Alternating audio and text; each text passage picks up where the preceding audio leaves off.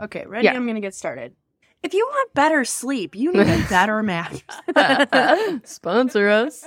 We sometimes put out episodes, never on time. okay, here we go.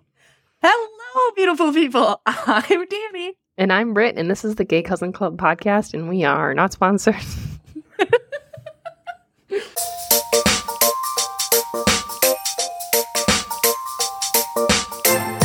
So, um, I'm so lame that I had been thinking about doing that.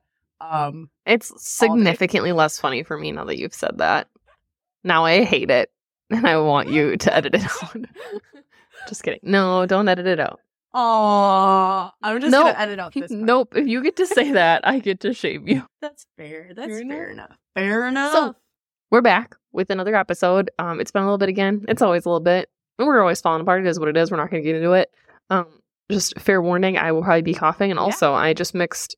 I'm realizing now because I was waiting for you for a while. I mixed um cold medicine that I took about an hour ago with half of a twisted tea. nice. Kind of wish you were telling the story tonight, but anyway, we'll see what happens. I actually don't even have a beverage tonight Oh, because it. I didn't see your text and you were waiting 10 minutes. So I was like, oh my God. And then I ran. You told me text you when you're getting set up, and I said I'm getting set up, and then ten minutes later you're like, I never got this, and literally right before you sent that, I was like, Yeah, I was definitely on didn't look at my phone too. Like I was just playing on my phone and I just didn't Yeah. see that I got a text message because I'm an idiot. Look at me. You shouldn't have said that. You are such a fucking dig. That means, Penny, the notification, you have push notifications. It's pushing onto your screen, but you're playing your little games and watching your little tick attack. Your tick attack. and hello, TikTok. I just have to say it in a condescending way. Yes. And, and, and, and that means you intentionally, you made a choice. No, it's because I think like you reacted to the message that I sent and then like you sent your message or whatever. So like I saw that you had reacted Oh, yeah. and then I just like Dani- scrolled up. She told me that I was the top sweener because I was trying to tell her I'm good whenever, but my autocorrects ch- kept changing good whenever to top sweener, which makes significantly less n- sense. But you know what? I am the top sweener. She is. She is the top sweener. okay, so anyway, Yes. do you have anything you want to share? Um, funny gay I wanted to tell you. But I was like, you should save it for the podcast. I don't remember. Okay, you need to write these things down because you always do that where like you don't talk to me for a few days before we record because you're like, oh, I was saving you for the podcast, and then you don't remember. Like I literally have a medical condition where like I'm not remembering things, but I'm like, this will be the time. This will be the time that I remember to tell Brittany. Not that I'm diagnosing us with ADHD, but like kind of. Um I I saw a meme of a tweet that said being in a relationship with someone with ADHD is like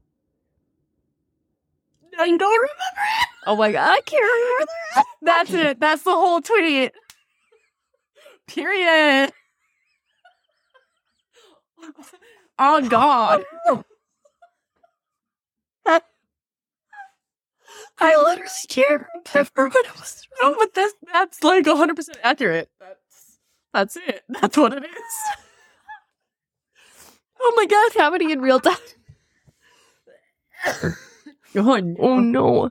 I want to find it though. It was really funny. Oh, I'm embarrassed. Well, while you're looking, I'm going to tell you a story that is 100% getting taken out. Um, so yesterday when I'm on my way to the doctor, my tummy flips and I'm like, oh, Did you poop your we pants? still have, no, like we still have 20 minutes left in this drive. Like we got, we- we're going to keep going. And like the way I need to go, it's not interstate. So it's not like, oh, you can just stop whenever. I'm going through like all these small towns and shit. I'm like, you don't even have like, like I, I will stop for a quick trip. They obviously don't have quick trips. They don't even have fucking BPs. Like that's my backup. Remember, you used to, you used to own, you used to exclusively shit in shop Yeah. goes, and then they closed all the shop goes. Where are you supposed to shit now, Didi? Now I feel like I need to keep this in. But um, you know, so I mostly almost exclusively shit in quick trips because they are superior. They have de- they have decent bathrooms. They though. do. And and then my backup is a BP. I don't shit in other gas stations, Brittany. It's not safe in my mind. But I'm like, okay. So I'm like, I'm going, I'm going, I'm going, and then I'm like, oh, oh no, like I I cannot continue on this drive. So I see a grocery store. I'm like, grocery stores are totally safe. So mind you, I have my fucking child in the back seat. So I can't just like book it into the store, I have to undo the car seat and pick up my child. And oh, cool, she took off her socks and shoes and it's raining. So I'm like shoving her feet in these shoes. I'm like, let's go, honey. And we're letting, and I'm like, Dani, did you shit your just pants? wait. And then I'm like, I'm walking, I'm walking through the store. I'm hugging the outside walls because I'm like, it's gonna be here. You take the, you take the, what's it called? The, not periphery, not parallelogram. What's it called? The outside. Perimeter. The perimeter. Per- You take the Not perimeter. You take the perimeter and you'll find a bathroom. There was no fucking bathroom. There were like eight different ways that you could go into the back of the store, but there was no bathroom. So I'm like, what the fuck? I wasted all of this time. I'm going to shit my pants. I'm squeezing my cheeks as hard as I've ever squeezed them. So I, I get my kid back in the car. She's buckled up. She's like, Mama, Mama, why? I'm like, Mommy needs to poop. And she goes, Ew, poop. I'm like, You're right. So like, we're back in the car. I'm like, um, I'm like looking on my Google Maps, like, where's the nearest gas station? And it's all like, which direction do you want to go? I'm like, I don't know where I am. if I knew where I was, I wouldn't need you. So I'm like, I'm just gonna drive a direction and hope that my GPS figures it out because like just take the wheel. I'm I'm about to shit my pants. The entire time my toddler's still in the back going, Mama poop, ew, stinky, and like keeps saying it. I'm like, I'm gonna get out of the car to go shit. And she's gonna be seeing this in front of people. So I'm like, okay. I see a gas station. I don't know what gas station it was. It was not my safety gas stations, but I go out. It's the kind where like the bathroom's on the outside of the store. I'm like, I know it means it's going to be locked, but I'm going to take the two seconds to go see so I can hopefully just run. It was locked. I'm like, oh my God, oh my God, oh my God, it's happening. I'm like Oh having a full bridesmaids moment right now as I'm holding my child, trying to make sure that she doesn't say anything about me pooping. I go inside and like the register lady just like makes eye contact with me and she's like, oh, she knows. I see her reaching for the key before I even like say anything. I'm like, can I have your bathroom key? She gives it to me and it's like, I'm like a fucking baton. And I'm like, yes, she's a runner. She's a track star. She hands it off to me. And I'm like, I didn't run. I couldn't run. One, I don't run. And two, like, I, if I ran, I would be shitting my pants. I finally get to the bathroom and luckily, like, it's actually pretty clean in there and it's big. So I can set my kid down because she's just like running around now, like singing about how she's jumping until I, I almost didn't make it. I made it, but I almost didn't make it. And then, like, as I'm pooping, she starts yelling, Mama, you pooping? Me. Yes, honey. Huh? Yes, mommy's pooping. Shh, shh, Oh. quiet. And she just keeps yelling at it. And then she banging on the bathroom door outside going, Mama pooping. Ew, stinky. and I'm like, thank you. Thank you, darling. The entire world. I'm just hearing it in her little voice to me pooping. Uh huh. And like, it was just that was that was my night. I made it. oh my I didn't god, I'm my so pants, sorry. But like, I literally uh, that was the closest I have ever come to shitting my pants. I'm so sorry you experienced that, but Good story though, right? great story. And on the bright side, I did find the tweet. What? What? I knew it would be long enough you'd find it. Okay, it said dating someone with ADHD is like microdosing Wikipedia. Oh, that is so so, true. true. We had to start a whole ass podcast for all the dumb facts that I know. I'm gonna go tell my wife, Mm. and she's gonna be like, one, why did you wake me up? And two, accurate. Yeah. Wait a minute. Let's call this meeting to order. I'm excited. You said Okay, it's gonna be a good so- one. Well, I'm excited because it's just a little bit different. So I'm actually going to tell two shorter stories today. Oh, I don't know how people feel about me when I do like the mini stories and I combine them, but there are two that I've been wanting to do, and I feel like they're shorter and they just make sense together. okay. So I feel misled. two, two shorter stories um, about same-sex couples who decided the law was not going to stand in the way of them having um, the marriages that they saw their heterosexual peers being allowed. Oh, I love that. Yeah. These and this is it. We're not talking civil unions. We're not talking, you know, unofficial marriages full-on or marriage. whatever. these two couples, roughly 70 years and a whole ocean apart, found their own way to game the system and get granted marriages at a time when it was not legal in their countries. Um, so I'm calling this one Wily Weddings. that is a great fucking title. Okay. So our first story is about Elisa and Marcela. Um, we're going to take a, another trip across the pond. This time we're going to Spain. Ooh. So Elisa Sánchez Loriga and Marcela Gracia Ibeas. I did a phonetic guide from pronouncednames.com. Um, were two young women who met while they were going to school in A Coruña to become teachers at the end of the 19th century. and yes, that century is correct. I checked. Throw back to our old episodes. If you're listening in reverse order, you'll hear me be a fucking moron in the future. But anyway, um, so they quickly they're they're at school, they're getting they're studying to become teachers. They quickly become really close friends, and it was clear pretty much from the jump that this was not just a historically close female friendship. Much like other stories we've seen, like the ladies of Lincoln are a great example. Um, their families saw through it and were not having it. Mm. So Marcela's parents uh, saw the writing on the wall and they were not going to let their daughter pursue this relationship. So they sent her away to Madrid to finish her schooling there. Fuck you. So sent her out to A Coruña. Yeah. Uh, They kind of thought, like, all right, they're young enough, the separation, it'll sever this relationship. Mhm. What they didn't plan for was that, and this is according to historian um, Narciso de Gabriel, who wrote a book about the couple, um, the two women eventually got teaching positions at nearby villages, like neighboring villages. So they were only like a few miles apart. So On purpose? They were so close. I, I don't know, but they were Okay. so close, probably, that Elisa literally just walked the few miles to Marcela's house every single night after school. I love that so much. Also, the commitment. I don't walk my ass fucking anywhere, and she's walking a couple miles every day. And I'm like, I suck. if she wanted to, she would. Is- See, okay, I think all the time with that, and then it, it reminds me of like when my wife and I were first dating, she would drive like two hours frequently, multiple times a week just to come see me. For like an hour long date. yeah, yeah. Um, and then I'm over here like, sup, I suck, just in every feasible way. I do. I think about that sometimes. Like when my partner and I were first seeing each other, we were only like an hour apart when I was at school. But he would come up and see me every single weekend, and I usually drove down on most Thursdays and would either hang out or spend the night, and then I'd go back for work in the morning on Fridays, and then class. Now I can't even get my ass off the couch to go to the store. I will just do like Uber Eats or Amazon. right? That's crazy. It's like, oh, she wants me to get something from the fridge. And I'm like, that is the biggest inconvenience you could ever ask of me. How dare you? Yeah.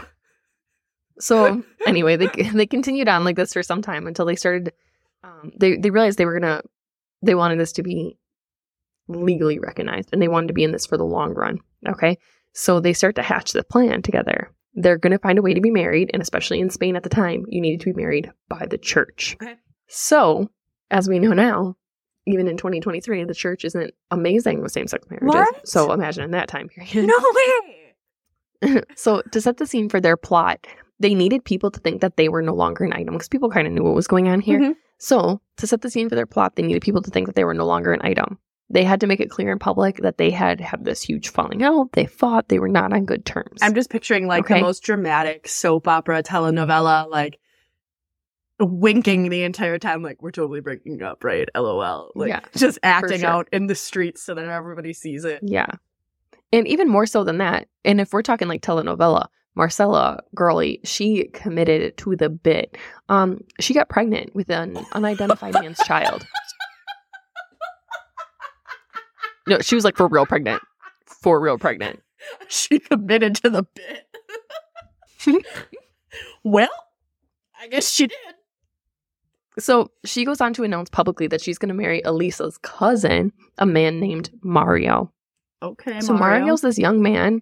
Apparently, he's supposed to have family back in A but he had been raised in London by a family of atheists. Oh. So since he had been raised by heathen atheists like me, they had to get him baptized in the Spanish Catholic Church so that he could marry Marcela. and her bastard baby. Yeah, you know, everything has to be on the up and up for the big sky daddy.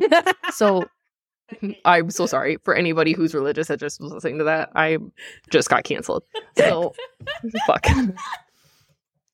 I always call him that in my head. I love it. Whatever. That's Sky Daddy. clearly not a believer. Okay, so anyway, morning of the wedding, Mario shows up in his suit next to his beautiful bride, and there is photographic evidence of this. There's wedding portraits.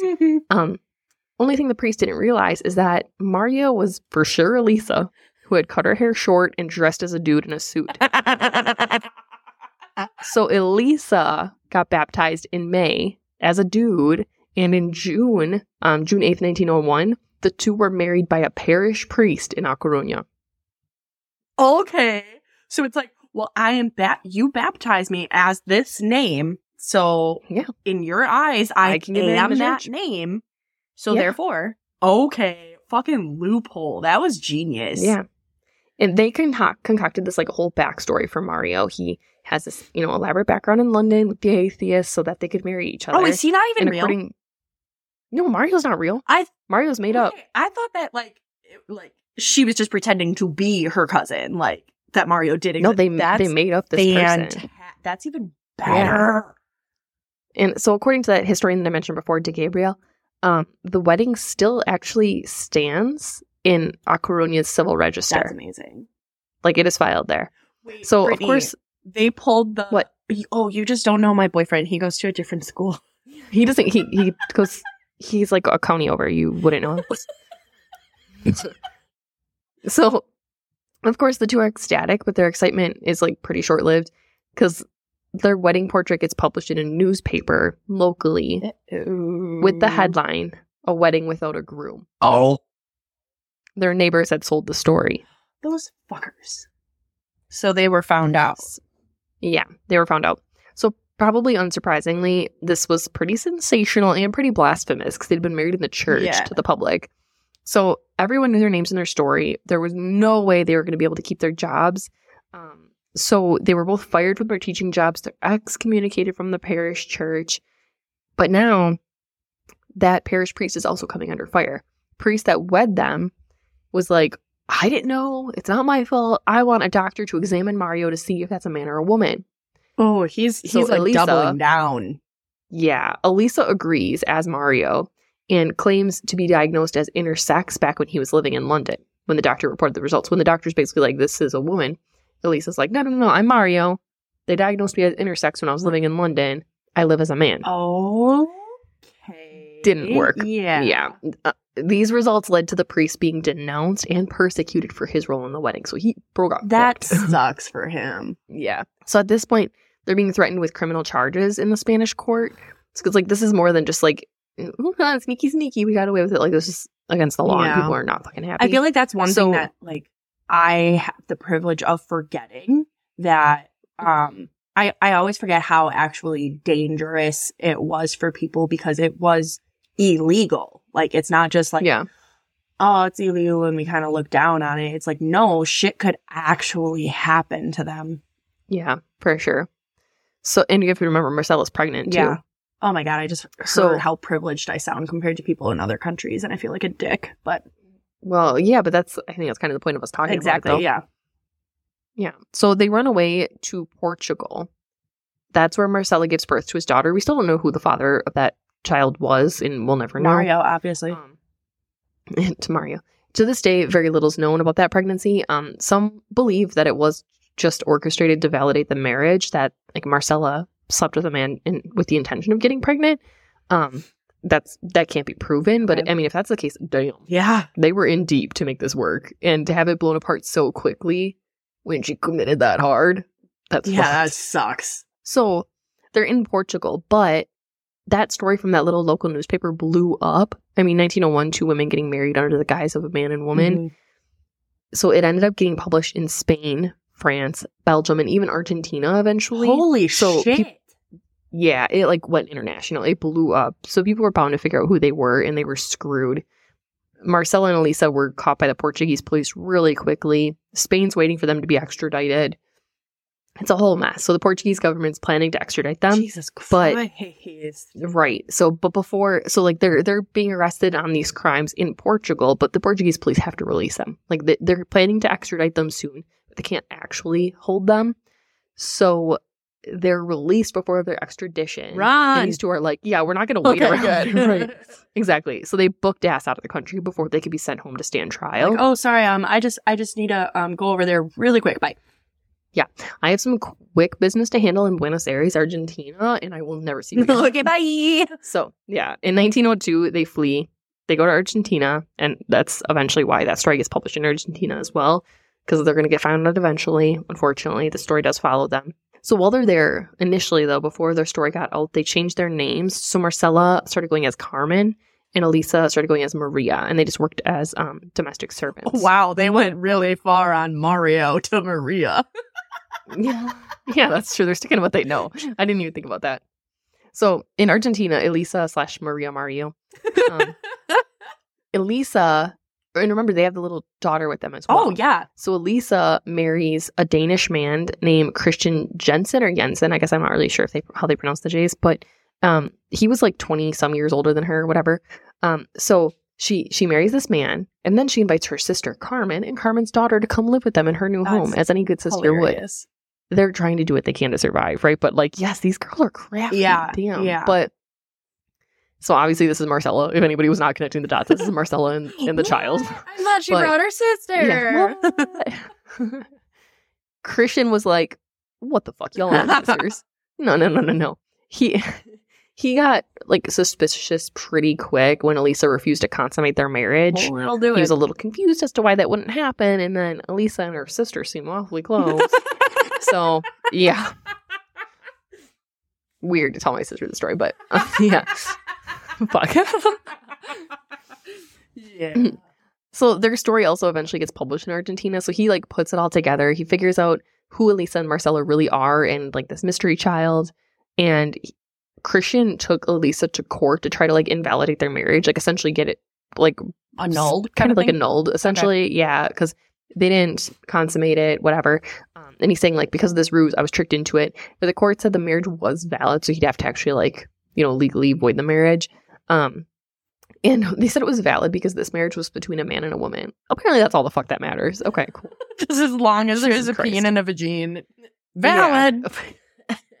At this point, not much is known about what happened to Marcela and Elisa. Um, this part's like sad, so warning, Mm. but I, I can't for- confirm if it's true or not. But according to a Mexican newspaper from 1909, Elisa may have committed suicide. No! but why that would, yeah, but like why that would be in a Mexican newspaper, I don't fully understand. The details are very foggy, so I can't say. But Do you um, think they maybe like tried to flee again well, after Argentina? No, because Marcela went on to marry a man. So she did put down roots. Hmm. So I, I think I think Elisa was out of the picture. I wouldn't be surprised if she did like after everything, Mm, you know. yeah. I just I'm con- I just can't say if it's for sure or not. I mean, if your Huh. face is internationally known because of that, and people Yeah. are making that, It's like it's gotta be hard to find work and wherever you go the story gets published. I hate that a lot. So Marcela does go on to marry a man, like I said. And I mean, like, who can blame No, her? not at all. Like, if her partner died and she needed to be able to support herself and this child, like, in that time period, what else was she going to Do do? we know it was in that order? Not that she got married and then. Oh, good point. I hadn't thought about that. I, I guess I don't know the year that she Either way, like I understand both perspectives. I understand why she would marry a dude. And Oh, yeah. like, I mean, she has this child to support. She like again, same reason why like I kind of understand the other side of like you're internationally known for this embarrassment. Like I I, Yeah. I get it. You need to live. Yeah. Now, not much is known about the end of their story, but I do have a really crazy update from like just like four years ago. No, what? Okay. Yeah. Hi. Yeah. So, an Argentinian woman named um, Norma Graciela More recently, Just so like in 2019, We need to appreciate that name. That was a beautiful name. it's a yes, it's a very Oh. beautiful name. Okay, carry on. So she came forward publicly as Marcella's great granddaughter. cool. Yeah, so she's doing some ancestral research on her family and she finds out about this Netflix film from 2019 that was coming out called Elisa and Marcela. And no, I have not watched it yet because you know I always like to tell the story before I watch the movie just in case anything was dramatized. I don't want it to like get into the Yeah, story. yeah. I do intend to watch it. Okay. But so she learns about this movie and the Marcela that she knew, she knew under her Argentinian alias Marcela Carmen. Okay. Yeah. So this would mean that she's the granddaughter of the baby girl that Marcela gave birth to back in Portugal. Uh huh. so she saw the historian Narciso de Gabriel. Uh, that's what I mentioned earlier. He wrote a book about Mar- Marcela and Elisa. It was called um, Elisa y Marcela, Amigas y Amantes. So uh, Elisa and Marcela, friends and lovers. Um, so she's looking at this book, and Norma sees just a wild resemblance between her great grandmother, Marcela Carmen, and then the Marcela of the book. So she reaches out to De Gabriel and eventually sent him her grandmother and great grandmother's birth certificates. And he was able to confirm that her great grandmother and the Marcela from his book were the same woman. That's so How- cool. How wild to start doing your ancestry and to find out that you have a great grandma who's like currently having a movie made about her whole ass love story. Yeah. Wild. That's so fucking cool. Yeah. So this seems like such a great opportunity to learn more about what happened to Elisa and Marcela in Argentina, but sadly, um, a lot of the documentation that Norma could have used to like share more information about their lives after what we know um, were lost in like a really tragic fire. Mm. So it sounds like the family had always believed that Marcela had become pregnant through an affair with a married man. And Elisa and her concocted this plan to marry in order to save Marcela's honor. But Norma, the great granddaughter, spoke to the press saying, quote, whether it was that or that Marcela was a lesbian or bisexual because she had relationships with men and women, who can judge? So I love I think that. there's kind of like, yeah, like, well, I think there's like two sentiments here though. Like, one, who can judge us in like who the hell knows, or like who can judge us in who cares. Um, I think it's like pretty clear what their relationship was when Marcela's family literally sent her to a different city to try to split them up. Yeah. But whatever, you know, ancestors can choose to believe what they want. oh yeah, um, I I definitely took it as like a who are we to judge kind of thing. Yeah. So, pretty wild story. A lot can be speculated on, but their marriage between two women did happen more than 100 years before Spain legalized same sex marriage in 2005. And I think that's, like, regardless, is pretty fucking cool. That's really fucking cool. So, now we're going to jump ahead to 1967, back across the pond to the US. Ooh. We're talking about the story of Jack. Movie times. Yeah, groovy. Jack and Michael. Yes. So, as a young boy, Michael McConnell would hang around his father's barber shop, and it was here that he knew he was gay and he dreamed of living in a happy marriage with another man. I love him He had a really already. close, yeah, he had a really close family, and it seems like a pretty supportive one. So, like, even in the time that he grew up, he was able to dream like this because his mother had told him that he deserved the same rights as everyone else. We love, we love a supportive mama. Oh yes. God, that's beautiful. Yeah. In a rare interview with NPR, I got a lot of really good quotes from this one. Um, Michael told them, uh, quote, I was at a Halloween barn party in Norman, Oklahoma, and my close and very dear friend said, There's someone here I want you to meet. You two are destined for each other. I kind of rolled my eyes, and he said, No, really. So this special someone was named Jack Baker. And Jack described this time saying, Jack's a bit of a character. Jack said, quote, At the time I was looking for the four T's, tall, thin, and 23. I was 20 I was 24 and thought perhaps time had passed me by. But there was the four T's standing right there in front of me, and so I was quite excited. That We is so fucking suave. What a little Yeah. fuckboy. I love it.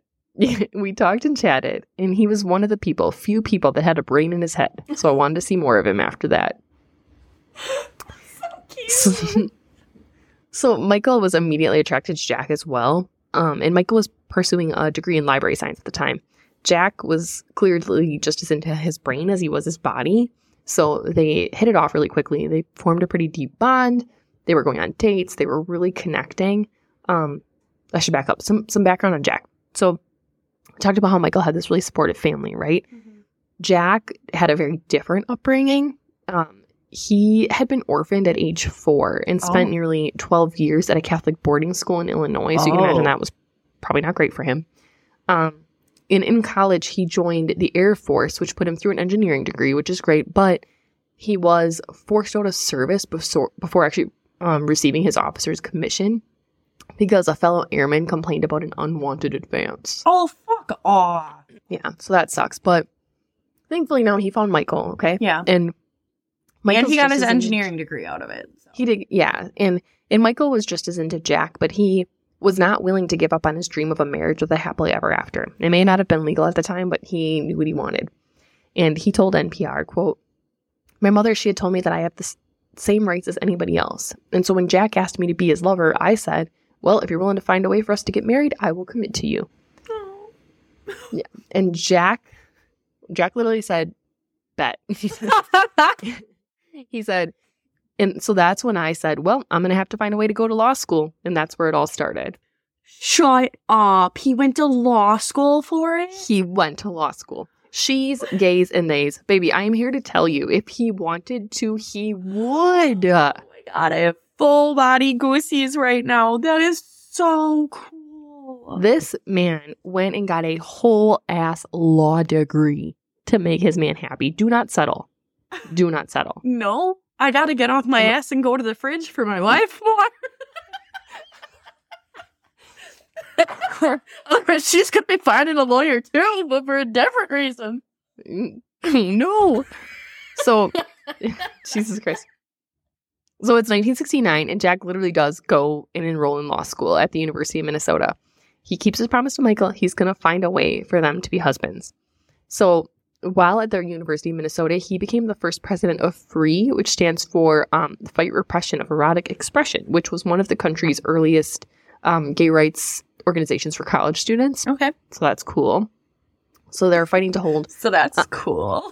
that's cool. I didn't mean to like downplay it. I was being sincere. I just sound like a fucking idiot because I'm white, but I'm white and Midwestern, so that is what it is. so that's cool. That's cool. That's, that's pretty neat. pretty in neat. that- Oh, I literally said it at the same time as you. Okay. Oh my gosh. So mm, the group is fighting to hold um, gay and lesbian dances on campus, um, and they were actually also trying to force corporate recruiters, recru- recruiters. Oh fuck. Force them recruiters.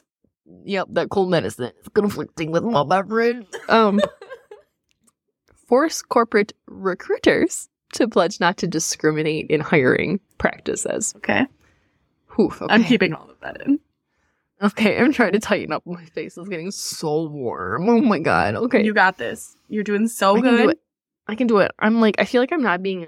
I'm not as like zesty as I usually am with you because I'm just trying so hard to focus. It's like taking all my energy. It's really good. Okay. Okay. Oh, thank you. I really appreciate your support at this trying time. Um. Okay, I'm all right. Let's go. Okay. All right. So Michael follows him to the University of Minnesota, and he is promised a position at the university's libraries, which is awesome because he's studying library science. Yeah, Yeah. that makes me That's really happy though. it is pretty neat. Because I mean, we used to work in a library, so Yeah. I fun fact about me, and I'm pretty sure if you've listened to me talk about anything ever, it's not going to be surprising. Um, but I my high school job was in a library, and then one of my college jobs was in a library, and Dani's college job was also in a library. yeah. I I actually considered for like a whole semester if I wanted to go on and get my master's of library sciences. Me too. But at the But I didn't was want like, to pay for a master's. Yep, I'm, And I, thought- at the time I was like, I'm uh, broke and going for a master's is absolutely impossible. and I was too far into my education degree. Yep. Also, another fun fact about me: my actual first job in high school, the summer before my, like my sophomore year of high school, was as a housekeeper at a Best Western hotel, and I will name drop. They're not going to sponsor us. So, um, extra fun fact: um, they didn't tell me where the rubber gloves were until my last week there, and I was 15, cleaning out like king suites with um, Used hot tubs. con- contraceptives. Yeah, and I I saw some shit, guys. I saw some shit, and I didn't know what to do, so I wrapped my hands.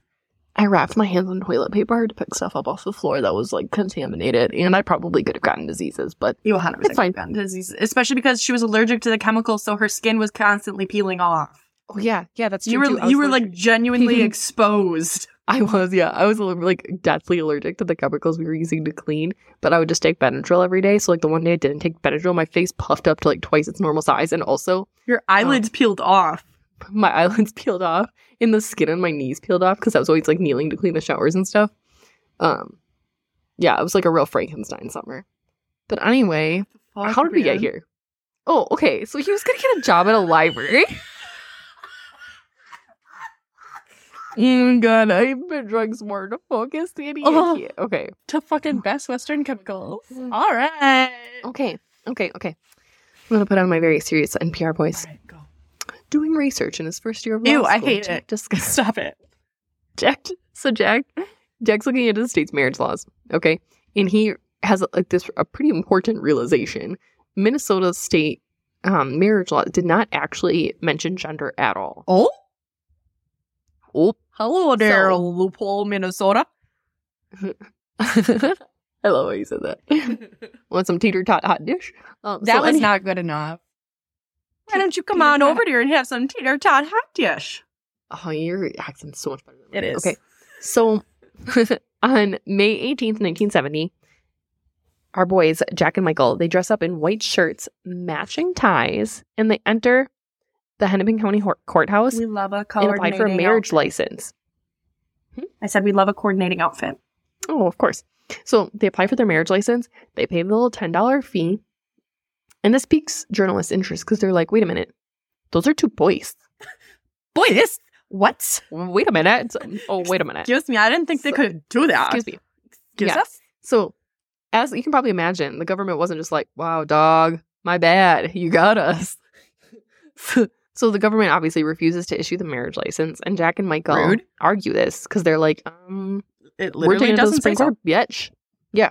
So, this part sucks so bad. So, one of the Supreme Court justices, this little little bitch, this little fucking, this little dirty bitch, I hate her. he literally, he Him. literally turns his chair around and won't face them as a showing of his disgust for the whole proceeding. You fucking little skeezy Dirty little bitch. bitch. Dirty I don't care what, So- what does he do that also when fucking murderers and rapists and pedophiles come in front of him? Uh, Because I think no. they're more disgusting. Little go fucking off, queen. pedantic little fucker. What the shit? Yeah. I cannot believe. Well, I can. Ugh, I 100% love the word believe pedantic. That. Isn't it good? Ugh, it sounds so good on my mouth. Just All right. asshole. Yeah. Yeah. I hope he got scurvy and crabs. Well, it was the 60s, not the 1600s. you I can still get scurvy, so. Are you speaking from personal experience? you do have a mystery illness that we have not been able to identify. Do you have scurvy? No. Okay. My vitamin C levels are fine. Anyway, you know a lot about scurvy. I'm just saying, you know a lot about scurvy for somebody who claims to never have had scurvy. I didn't know vitamin C was even involved. So That's literally what. I- Okay. is that common knowledge? I think that's only common knowledge for you and pirates, Dani. People who get scurvy. And that judge. Yes. Anyway, Dani, is serious. I'm paying attention. the court declared, quote, the institution of marriage as a union of man and woman uniquely involving the procreation and rearing of children within a family is as old as the book of Genesis. What about the fucking separation of church and state, bitch? Uh huh. And what does that mean? That every couple that doesn't procreate, that means that their Exactly. marriage is null. Exactly. Can we say that to the new speaker of the house? Because that motherfucker needs somebody needs to read him for filth. Okay. Anyway, I'm fine. Punch the teeth in. I'm fine. I'm not. Okay. This was not the end of the road for them. Okay. Good. Jack and Michael. He's like, I got a feisty. fucking law degree I, for Okay, this. I'm and not Jack about to like, just hey- stop. And Jack was like, I literally went to school for this. He told me we're not going to be together unless I find a way for him to be married. So Um, I don't want my honey to leave me, so we gotta get married. Exactly. So, with the help of the Minnesota Civil Liberties Union, Jack and Michael appealed to the United States Supreme Court in the case Baker v. Nelson. In response to their civil rights and privacy claims, Hennepin County argued that marriage rules were the domain of the states, so they shouldn't be able to take it beyond that. And on October 10th, 1972, now, the court issued a one line statement, literally a One line. one line dismissal saying that the appeal was like dismissed for quote want of a substantial federal question. Like essentially they're saying fuck y'all. One to fed- Okay, what about hey, my rights are being infringed upon Yes. as a citizen of the United States. bullshit. Yeah, but they're like, Bullshit. so, So- but you're gay, so therefore no. Yeah, exactly. So to add insult to injury in 1970, um, so like backtracking a little bit here, after the publicity about the couple's marriage application, um, the University of Minnesota rescinded Michael's job offer with the library. So like that was also happening during all of this. me. Yeah, like taking shit to court is expensive, okay? And now he doesn't have a job. So and also a librarian. Like, what's what's it gonna hurt having a gay Right. librarian? exactly. And I'm sorry, I feel like a lot of librarians are probably gay. I was gonna say, I feel like most librarians There's two are of them on this fruity. podcast right now. Exactly. So he, Michael is really heartbroken over this, of course. Like, this is what his degree was in. This is the job he always wanted. He had been pursuing this career well before Jack was in the picture. So he sued in federal court. He ultimately lost.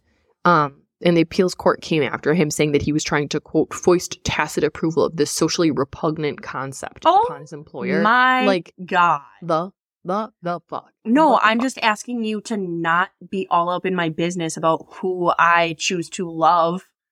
Yeah. What does that literally have to do with me helping lit- people find books? Exactly. Ooh, I can do research. Awesome. What the fuck? Yeah. So Dewey Decimal. Dewey Decimal. um, Michael, though, we love Michael. Michael goes on to use this negative energy to create something really positive. He's just such a gem. He established one of the country's earliest gay community centers. So, meanwhile, he's like channeling all this energy in a really positive way, but meanwhile, he doesn't have a job, right? So, he and Jack basically are scraping by on Jack's GI Bill, which was $75 a month. $75 a month? Yeah. Oh, let me Google quick. Okay, What- yeah, I was going to ask you to do that. Um, so it'd be like s- uh, less than 600 a month today. Wow. For two Yeah. people. Mm-hmm. And Holy like shit. to fund their court case, like oh my god, Everything. Jack isn't giving up. Yeah, Jack isn't giving up. He promised his man they were going to get married, and damn it, they were. All right. He came up with a wild fucking plan to make this happen too. Okay. So it's multifaceted. So buckle up, baby girl. Love it. So- I love me an outline. Let's go. First, Michael had to legally adopt Jack. I'm already in. he had to legally adopt Jack because this would give him um, inheritance in other legal professions. So they had to cover their asses legally first. Okay. So that's what they do first. Okay. So then Jack is working to change his name to Pat Lyn McConnell, gender neutral. Okay. So you kind of see what's starting to happen here. So he's still continuing as Jack Baker in public, but legally, Pat Lyn McConnell under Michael. Michael's dependent. Okay. Okay. So, Michael said of this time, quote, one of the things that Jack discovered in law school is that there are many ways to accomplish what you really want to do in the legal system. We thought, let's change Jack's name. Let's make it gender neutral. So we changed Jack's name to Pat Lyn McConnell, and the license was issued. We went to a friend. We went to a friend who was registered with the state to perform marriages and asked him to perform our marriage, which he did. Oh. That was September 3rd, 1971. I have goosebumps. Our rings have a particular, very powerful meaning for me. When our rings are put together, it says Jack loves Mike. When you reverse the sides, it says Mike loves Jack. Goosies. That's They game the fucking system. yeah. You. Oh my god. And I have to share the picture of them um, on their wedding day. They're wearing like matching white outfits, but they Oh just look so beautiful. I bet. So beautiful. So Jack says, quote, we got quite a bit of criticism and very few people were actually supporting us, but I figured, well, history would speak for itself. That's amazing. Yeah. So when he learned from the news media about the couple's license, the county attorney that had like, you know, the county's office that had issued it called it invalid. But This is really important. can't do that. he, he called it invalid, but he never went to the court to rescind it. Idiot. Yeah. So Jack basically said, Bitch, I did what I had to do. He said, quote, we outfoxed them. That's what lawyers do. Make the law work for them. Mm-hmm. He went and got a whole ass education to outfox the system for his man. He made a promise and he carried through. I if he wanted to, he would. That's just amazing. I love this so much. I know, I know. So the men had hoped, like fast forwarding way to the future here, um, they had hoped that the 2015 Supreme Court decision legalizing gay marriage would settle this issue once and for all. Um, but they found out that the marriage contract that had been turned into the county on Blue Earth, Blue Earth County in 1971, signed by the pastor and the witnesses, was never officially recorded. What? So, county officials said that they would not do so now because same sex marriages performed in the state before 2013 in Minnesota were invalid. So, they, if they wanted it like valid with the state, they would have to go and do it now. Okay. So, Jack and Michael still maintain that theirs was the first, the country's first lawful same sex wedding because they were issued a marriage license. Mm-hmm. So the state and federal governments have yet to recognize this, but the pastor that married them, who was ordained and like legally allowed to marry them, um, Roger W. Lynn, calls theirs one of my most successful marriages. They are still happily married and they love each other. Oh, that's so Yeah. sweet. hmm In 2013, when wait, wait, um, wait, Minnesota, wait, wait. So it Oh, was sorry. literally just like a clerical error. Why it wasn't like Mm, I don't think it was an error. well, I, I, think mean, it was intentionally. yeah. not- yeah. So, in in this to kind of clarify where they stand now, in 2013, when Minnesota legislature authorized same sex marriage, so like two years before for the, you know went through for the whole country, Mhm. um, they could have gone to pursue a marriage certificate at that time, but they chose not to. Jack said no. And he was adamant when this happened, like slammed his fist on the table kind of shit when that was being announced. He said, no, to reapply now becomes an admission that what we did was not legal, and I will never admit to that. Oh. my god. And he's right. Yeah. He found a loophole in the law. Yeah. So And they were fucking After the- right. Exactly. So like theirs is not being recorded as like the first marriage in in America that was legally recognized, but like it, it was. It was Yeah. just like they didn't. So yeah. So after their marriage in the early 70s, they both became kind of stars in the gay rights movement on like a national level. Jack was calling for true legal marriage and basically told the government that like fuck your civil unions, it's a cop out. Like we want marriage. yes. So, and that's not like to shame anybody else who's like in a civil union. Like, Mhm. mad respect to you, however you choose to like have your relationship. But if you want a legal marriage, you should have the right to that. But that is just like how strongly I felt about civil unions when like I was Yes. about to get married and people were like kind of being shitty and it's like, well, why can't Yep. you have to get married? Why can't you do this? And it's like because I should not Like, well, fucking why did have you have to. to get married? Exactly. Exactly. I should have the choice just like everybody else. Exactly. So, in Look Magazine's January 26, 1971 issue on the American family, like that was the title of the issue, they were featured as the homosexual couple. And it said, some, you got to listen to this, okay? Some homosexuals, a minority, live together in stable, often long lasting relationships like Bakers and McConnell. Oh my God. I just need like Oh my God. Need Morgan Freeman to be reading this like it's from like Planet Some Earth right homosexuals. Yeah. Like, Yeah, Look at that exactly. homosexual in their natural No, habitat. Who's that guy from Dateline? Oh, with the really Keith Morrison. I want Keith Morrison. Oh. Some homosexuals, a minority. like I want him to do. Yes. So when, when Mr. Baker, my voice impressions are not good. They're I do so bad, good- but I like I I, do a- hear it though. bitch, I do a really good Moira Rose though. You do question mark? I do. Oh my god, I do it at home all the time, and it's so good. But every time I try to like snap you and our friends, I like fuck it up. Okay, I'm gonna try to do it now. I'm gonna try to do it now. Ready? Okay. This is this is this is the enchiladas episode. Okay. So, David, here's what you do. You you fell you felled in the chase. Oh, it's bad. I can't Oh, do man. it. I can't do it. I'd ask ask my husband when it's just us. I'm so good at it. I'm so like it drives him nuts how good I am at it. But then he thinks it's so funny that I can never do it in front of anybody else without fucking it up. no, It's not like- good. He And I could like "That's- hear that you knew it in your voice too. You're just like, this is not going well. David, I can't teach you everything. What could you teach me this one thing? Or I can't show you everything. And then he leaves, and she was like, David, don't you dare. It's so good. It's so good when I'm not. Okay, it's fine. No, okay. You know my husband is the f- he's the first one to be a hater. Like, Yeah. ask him, and he will tell you. Okay, but anyway, all right. Back to the story. Mr. Baker. So, Mr. Baker, I'm very official right now. Um, when Jack was elected in 1971 as um, the openly gay student body president at the University of Minnesota, Walter Cronkite even reported it on the nightly news. That They seems weird on- and unnecessary.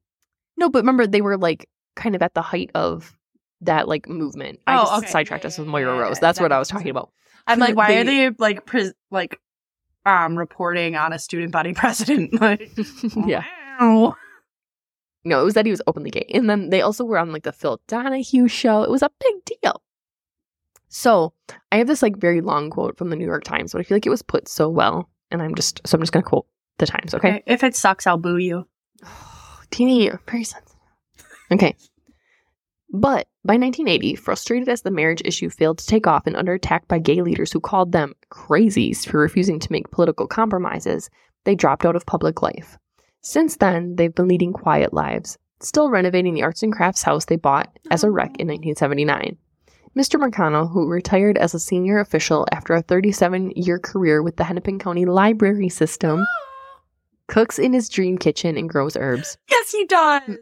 Mr. Baker, after years of private legal work and a job editing technical manuals, and after weathering medical challenges, tinkers in the yard and plants lilies along their street in South Minneapolis. You little nerd. I love it.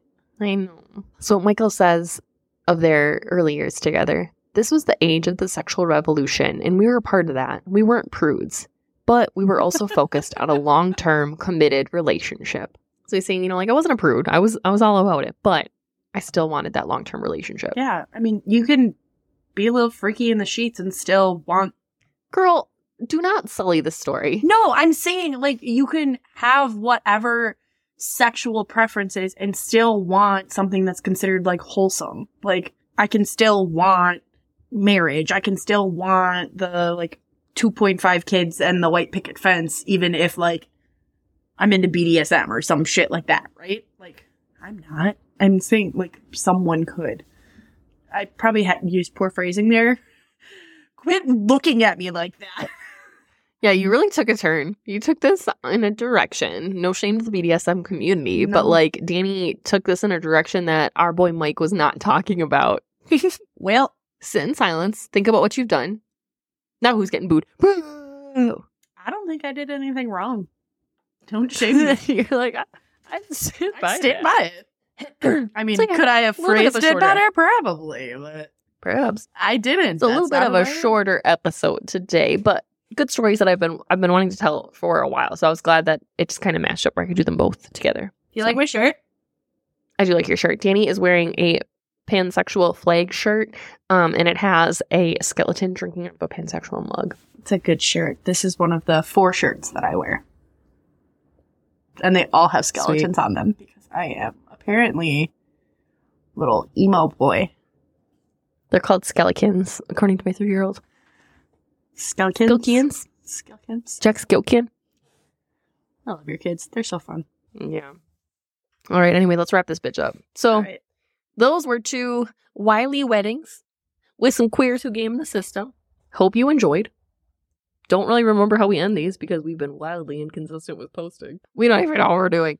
We're professionals. Just kidding. Okay. You Someone can find. us, I'm going to do it this time. I'm going to do it this time. You No, no. always do it. You can find us at thegaycousinclub.com. And we have a TikTok where we post funny stuff sometimes. We're inconsistent. I forget it's there. And we also have an Instagram. And Dani's feeling jealous that I talked over her. So, Dani, what else would you like to add?